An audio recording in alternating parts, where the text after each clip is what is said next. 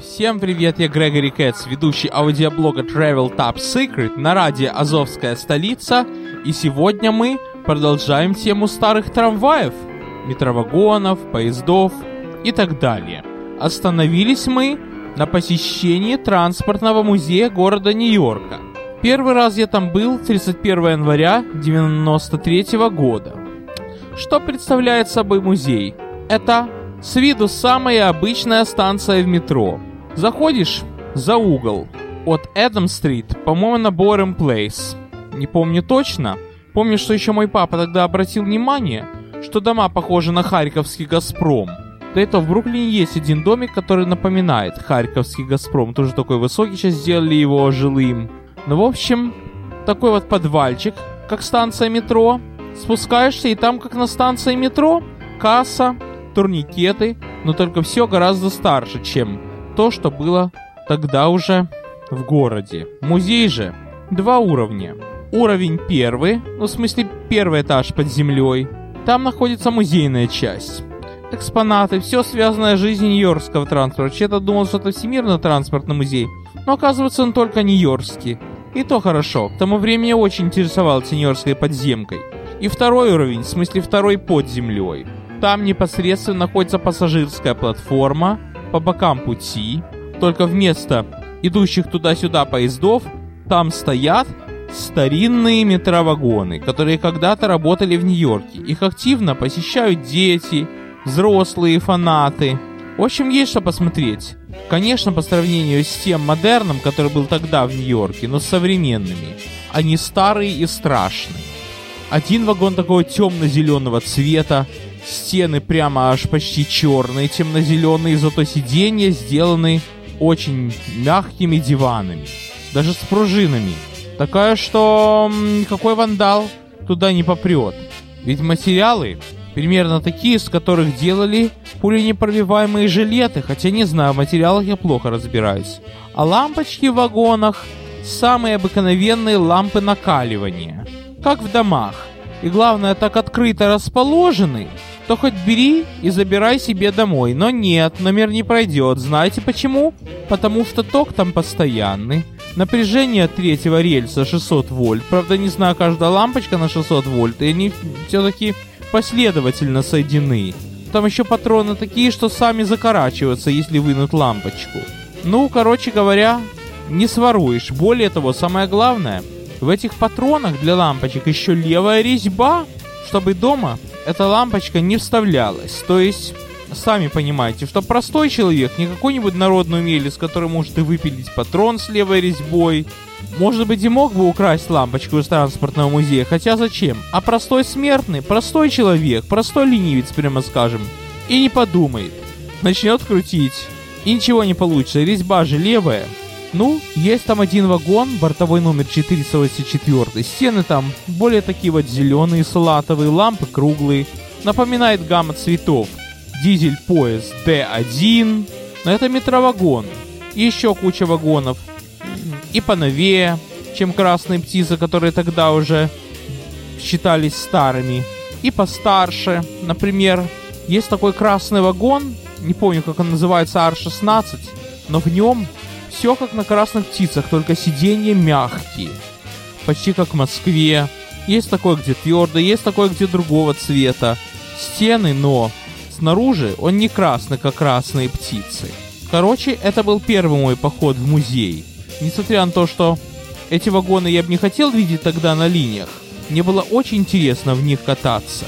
Более того, тогда постоянно шли объявления о том, что бывают интересные фан-трипы, или, как мой приятель говорит, фан-трепы на этих вагонах.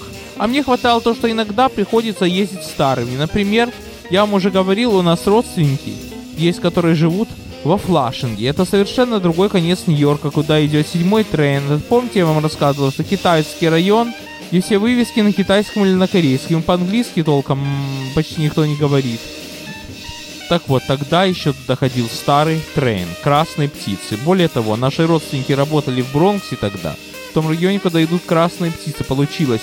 Туда на красной птице, обратно красной птице. По-моему, это последний раз, когда ехал Бронкс. Очень удаленный район. И более того, у наших родственников есть машина, но неплохо знали дороги. Поехали, сбились, поехали, сбились. И самое приятное, что звучала такая русская музыка в машине. Попса, там много песен Вячеслава Добрынина, моего любимого композитора, перемешку с шансоном. Там Шафутинский, Сергей Крылов, не помню кто. Далее, поскольку я часто ездил в Нью-Йоркским метро и цифровыми линиями, то привык я к этим красным птицам. Старый train так старый train, новый так новый, так что? Только в школе весной 95 -го года вместе с ностальгией по Одессе еще развивалась легкая ностальгия по одесским старым трамваям, которые уволили. Я очень любил в школе говорить о транспорте, о троллейбусах, о трамваях, и один из соучеников мне подсунул записку «Ты старый трамвай», а я вместо того, чтобы взять эту записку, сожмакать и плюнуть ему в лицо, лучезарно улыбался. Время шло, вкусы менялись, за это время пару раз ездил в Сан-Франциско, где, кстати, тоже старые кейбл-кары, которыми я чисто так, просто чтобы было, проехался, очень впечатлили. Там и старые PCC ходят под Маркет-стрит, но что-то мне не тянуло в старые трамваи тогда еще. Считал их неинтересными. но вот где-то так в году 2008 у меня начал просыпаться интерес ко всему нью-йоркскому, к нью-йоркской архитектуре, к транспорту и так далее.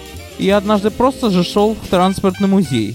Было очень интересно смотреть на старые метровагоны, как все было, и зайдя в то, что похоже на красной птицы, я почувствовал легкий ностальгический дух по школьным временам, ну по институтским. Потом еще увидел тот самый Money Train, то есть трейн, который перевозил деньги из станции. Когда-то вот так вот забирали.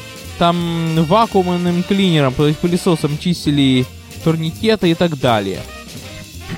А потом самое интересное. Помните, я вам рассказывал про Стейтен Айленд?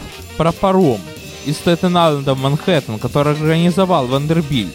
Помните Стейтен-Айлендские два или три подкаста?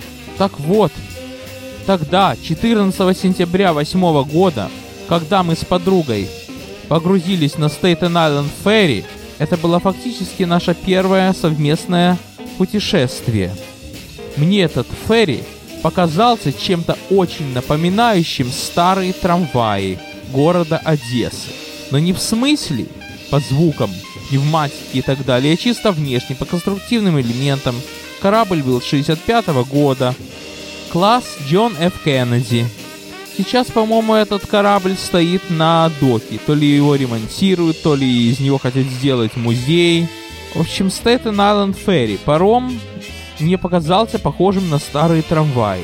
И с тех пор, к тому же это одна из первых поездок с подругой, у меня начал просыпаться интерес к старым трамваям, таким как АТМ КТП-2, таким как PCC. Более того, предшествовало это все поездки в Лондон. И там я с удовольствием побывал в музее смотрел все старые метровагоны, хотя на новых хотел ездить. Я такой, что попадаю в другой город, в первую очередь меня интересует современная система.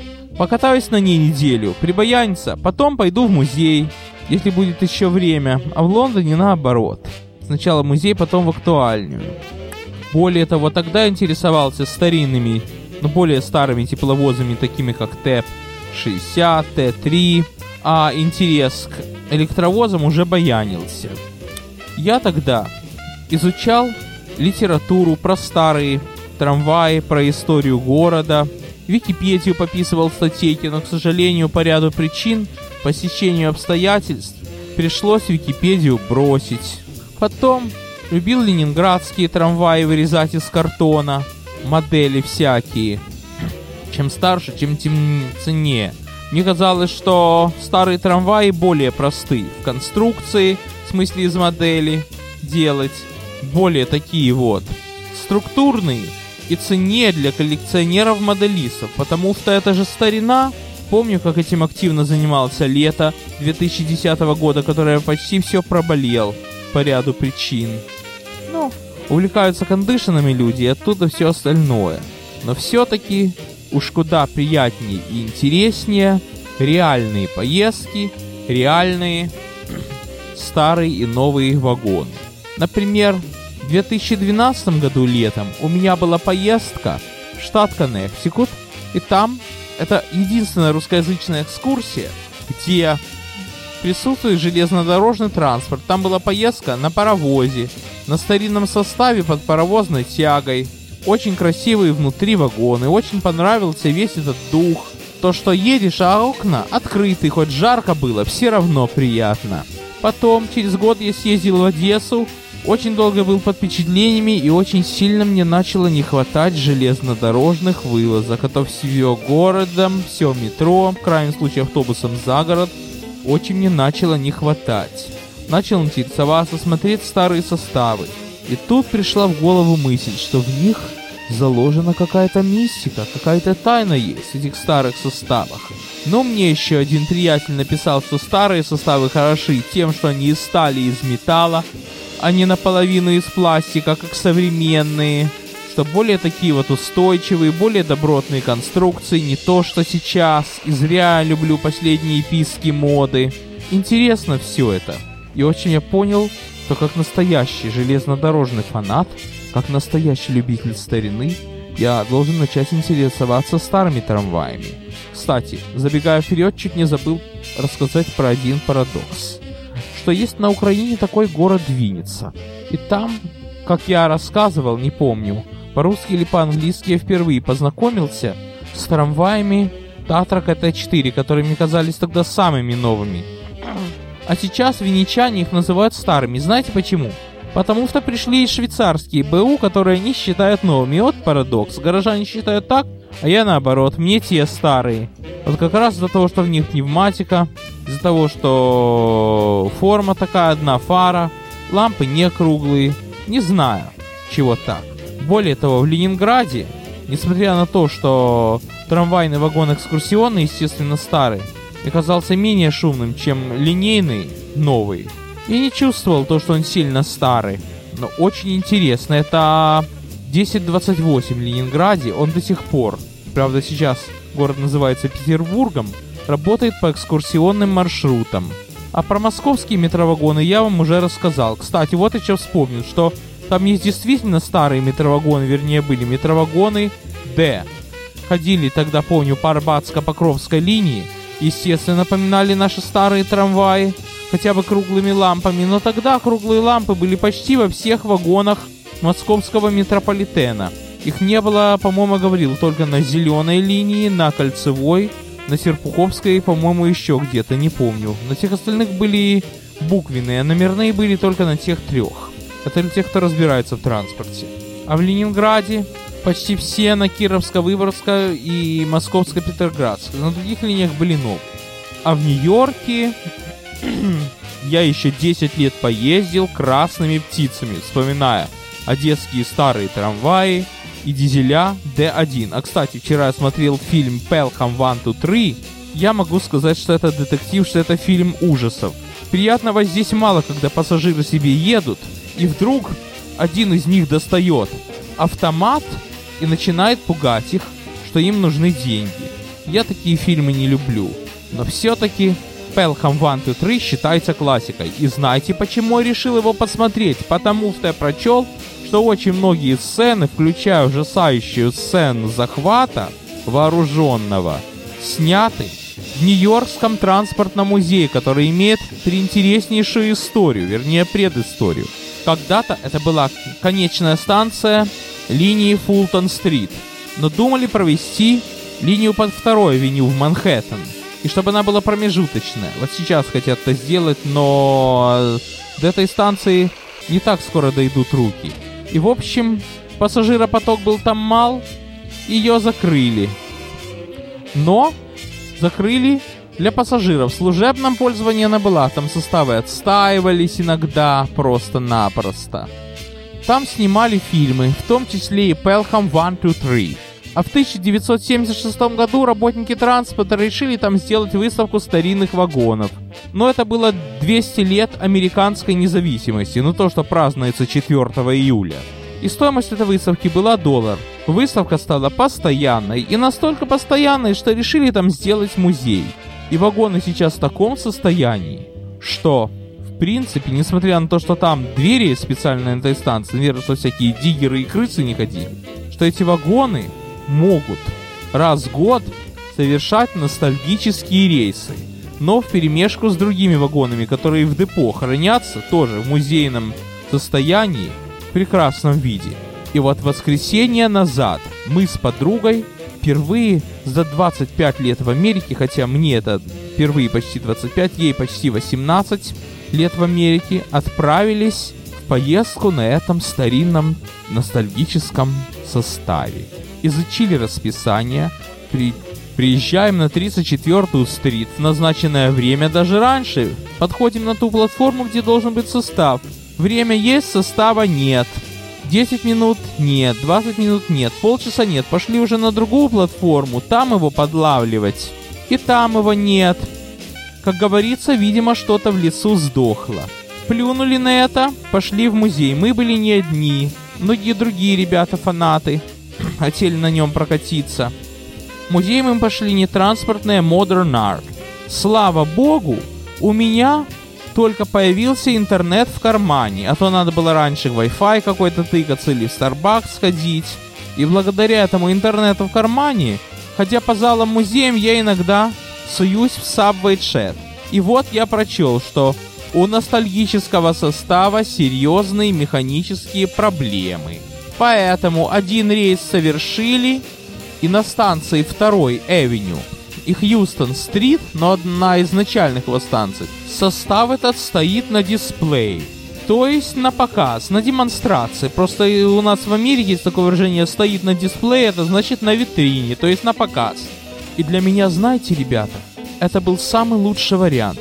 Мы уж сжали наш визит в музей до самого минимума, быстро покушали, быстро 7 остановок там локал трейном, проехали в это место, и вот он стоит. На недействующем пути этой станции, такой вот мрачный внутри себя, но насколько он снаружи мрачный, настолько он веселый внутри. Часть вагонов, включая те, в которых затупились колеса, стоят отцеплены, в них вход закрыт, а вот здоровая часть, 5 вагонов, пожалуйста, заходите. Заходим в вагон, на нас смотрят такие вот круглые лампы, как в КТМ-2, как в дизелях D1, стены зеленые, та же гамма цветов, что в поезде D1. Забегая вперед, скажу, что во многих метровагонах моего времени гамма цветов плацкартного вагона Советского Союза, а в современных даже R9 электрички в смысле. Заходим, приветливый кондуктор и машинист говорят нам, мы так извиняемся, сегодня мы никуда не едем. я говорю с радостью, я знаю, зато все можно посмотреть. Проходим по вагонам, сидим на сиденьях, смотрим, фотографируем. Здорово. Сначала один, 484, там зеленые стены и диваны такие вот в клеточку. Потом 1575, это более современный R7A. Не путать с советскими электричками, эрками. Там неоновое освещение, более современно, видимо, модернизированные другие сиденья. Потом 401 вагон, там более яркие освещения, сиденья красные такие вот. И, наконец-то, сотый, такой вот немножечко мрачноватый, но очень аутентичный. И знаете, что я заметил в этих вагонах? Очень многие люди, видимо, узнали о том, что он стоит на месте, и устраивали там фотосессию фотомоделей. Там садится какая-нибудь красивая девушка в парадном платье. И ее фотографирует специально то ли фотограф, то ли бойфренд. А я сбоку тоже сфотографировал, и одна из этих фотографий у меня получила звездочку в галерее паровоза. Подруга мне этот кадр простила, потому что понимает, что сфотографировать нужно что-то эксклюзивное, чтобы в люди пробиться. То просто так фотографию поезда это может сделать каждый. Очень, наверное, раза три. Прошли по открытой части состава туда-сюда. Все время заходят люди, фотографируют, смотрят. Состав стоит на демонстрации. Здорово. И он меня так впечатлил своими металлическими конструктивными элементами своими решениями того времени, что я подумал, что современность дошла она и ехала. В том числе и та, которую я не видел. Например, я все время горю желанием увидеть Торонто, современный состав. все-таки хочется. Но современность Нью-Йорка и шла она и ехала, в том числе и тех времен, когда учился в институте, что вот это старина, вот это сила, вот это интересно. Но дальше мои дальнейшие описания сводились бы к тому, что я бы в словах описывал метровагон. А метровагон в словах — это все равно, что борщ по телевизору. Надо зайти, надо посидеть, надо пощупать.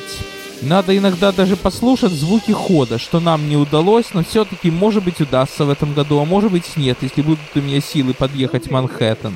И пусть снаружи невзрачен, но внутри классный. Потому что знаете что? Перекрасить-то можно, но новое — это хорошо, забытое, старое. На сегодня все. С вами был Грегори Кэтс.